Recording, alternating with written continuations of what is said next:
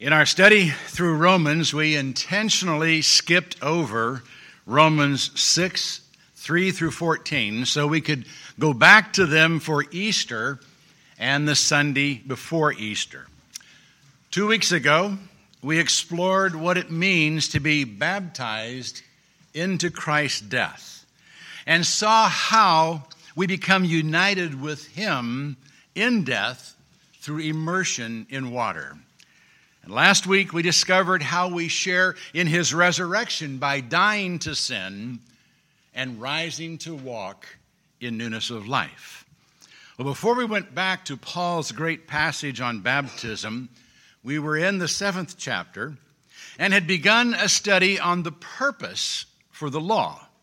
And in verses 7 through 13, we learned that we needed the law because the law defines sin arouses sin, empowers sin, and exposes sin. Now, if it seems strange to you that sin needed to not only be defined, but aroused and empowered as well as exposed, I would encourage you to pick up a copy of the sermon. The manuscript is on the sermon table, and the message is available, as always, in both printed and audio format on our website. The short answer to why we needed the law is quite simply that it was the law that drove us to Christ. And today we go a step further and explore whether or not we still need the law. Now, when I say we, I mean you and me. So let's be sure to make it personal, as did the Apostle Paul.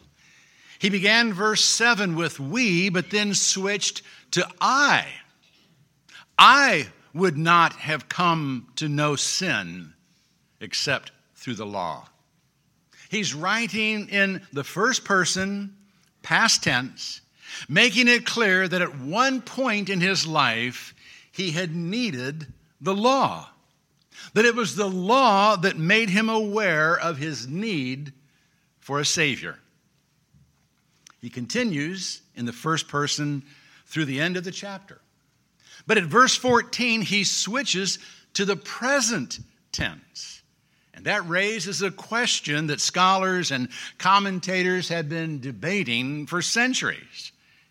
Is Paul actually talking about his present condition in verses 14 through 25, or just speaking hypothetically? If he's confessing a current struggle, it would appear that he still needed the law. And if he did, surely we do too. And if the apostle still needed the law, for the reasons he goes on to enumerate, we still need the law for the same reasons. We still need the law because we are still in need of a standard. We are still indwelt by sin, and we are still at war within. Like Paul, we are still in need of a standard. Romans 7 14 through 16. For we know that the law is spiritual, but I am of flesh, sold into bondage to sin. For that which I am doing, I do not understand. For I am not practicing what I would like to do but I am doing the very thing I hate. But if I do the very thing I do not wish to do, I agree with the law, confessing that it is good. Now, I think you can see why this passage is so controversial. You know, back in the sixth chapter, Paul insisted that we who are in Christ have died to sin. Our old self was buried with him in Christian baptism that our body of sin might be done away with, that we should no longer be slaves to sin. But now he says, I am of flesh, sold into bondage to sin. Now, if he had said, I was sold into bondage to sin, would have no problem with that. He would have been talking about his pre conversion days, his life before Christ. And as we've already noted, he was using the past tense up to this point. But now he starts using the present tense, and he uses it over 20 times in the remainder of this chapter. So it certainly looks like Paul is talking about a current struggle he's facing, not one that he had faced. That which I am doing, he says, I do not understand. For I am not practicing what I would like to do, but am doing the very thing I hate. Now, surely we can understand this. I'm sure we've all experienced failure to do what we wanted to do and to do what we knew we should do. And we've all found ourselves doing things we hate, saying and doing things we regret. None of us lives up to the expectations we have for ourselves or the expectations we believe God has for us. We fall terribly short, and we do some of the stupidest things. Well, Paul was no different. We call him St. Paul, but he wasn't perfect. And he was the first to admit it. He didn't always do what he knew he should do, what he really wanted to do as a Christian or as an apostle of Christ. He blew it on a regular basis and he hated it. But it was his failure to do right that proved the law to be good. You know, his behavior certainly couldn't be the standard by which right and wrong were to be judged. He needed a standard outside of himself by which to judge his own behavior, to use as a constant check on how he was doing. He wanted to do the right thing, but he knew he couldn't be trusted to always do the right thing. And if left to himself, he would have no doubt eventually convinced himself that he was doing the right thing. You know, we can even get off track by asking ourselves that question that was real popular several years ago what would Jesus do? Now, we can create a Jesus in our own image and justify anything we want if we don't have an absolute by which to judge right and wrong.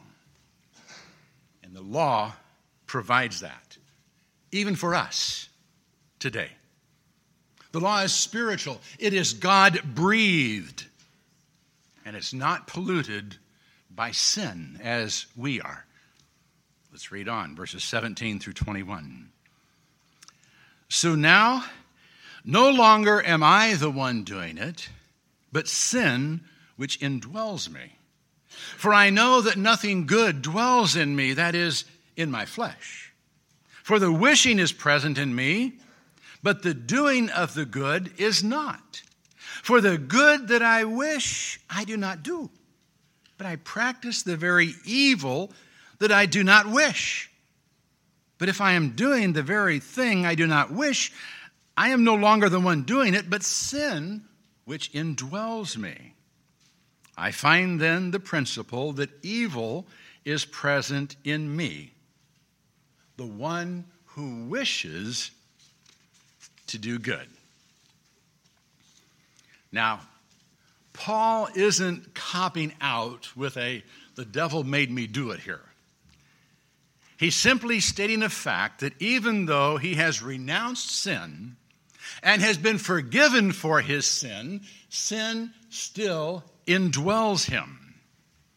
In fact, he says nothing good dwells in him, at least not in his flesh. And that's the key to understanding what he's saying here. He's merely admitting that even though he has renounced sin, sin still has a hold on his flesh. He still has fleshly desires. When he became a Christian, the flesh didn't die, and evil inhabits the flesh. Now, he did not say the flesh is evil, but that evil is present in the flesh. The flesh is where Satan stages his attack most often. He attacks us where we are the weakest. And as Jesus said to disciples as they were sleeping in Gethsemane, the spirit is willing, but the flesh is weak. Or, as many of us read this morning in the message, there is a part of you that is eager, ready for anything in God. But there's another part that's as lazy as an old dog sleeping by the fire. the spirit is willing, but the flesh is weak. That was Paul's experience. The wishing was present, but the doing wasn't. The wishing came from a new spirit that was given him when he was born again. But when he was born again, he was born again into his old fleshly body. Someday, that fleshly body would be exchanged for a spiritual body. But until then, he was stuck in the flesh. He was a prisoner of his flesh. And the flesh was weak, it was prone to sin. It was, in fact, indwelt by sin. That's why he was still in bondage to sin. He was stuck in a sinful body. But that did not mean he had lost the battle. It simply meant that he, like we, are still at war within. Verses 22 through 25. For I joyfully concur with the law of God in the inner man. But I see a different law in the members of my body, waging war against the law of my mind and making me a prisoner of the law of sin which is in my members. Wretched man that I am, who will set me free from the body of this death? Thanks be to God through Jesus Christ our Lord. So then, on the one hand, I myself with my mind am serving the law of God, but on the other, with my flesh, the law of sin. The inner man the new spiritual man within Paul's body joyfully concurred with the law of God. He agreed 100% with what it said, and he wanted to follow it perfectly. But there's a different law at work in his members, his body itself. No matter how hard he tried, he failed. The flesh would break free from his will and follow a will of its own, which he knew was actually the will of the enemy, his enemy, as well as God's enemy. There was a war going on within him, a war between the flesh and the spirit. And he had to be constantly vigilant, or the flesh would win. In fact, in 1 Corinthians, Paul wrote, I buffet my body. Now, that's not buffet, as some would like to believe. It doesn't mean you eat smorgasbords all the time. They're both spelt the same, but buffet means to hit, to bruise, to beat into submission. I buffet my body and make it my slave, lest possibly after I have preached to others, I myself should be disqualified. Paul knew he could lose the battle. If he let the flesh take over, he would lose. So he had to keep the flesh in check and the spirit in charge. Isn't that what he told us to do in Galatians 5? He said, if we walk by the Spirit, we won't carry out the desire of the flesh. And then he spelled out what the deeds of the flesh are. He said they are evident, but went ahead to tell us again anyway. The deeds of the flesh are immorality, impurity, sensuality, idolatry, sorcery, enmities, strife, jealousy, outbursts of anger, disputes, dissensions, factions, envying, drunkenness, carousing, and things like these. He gave us a list so we would have a standard whereby to judge our behavior.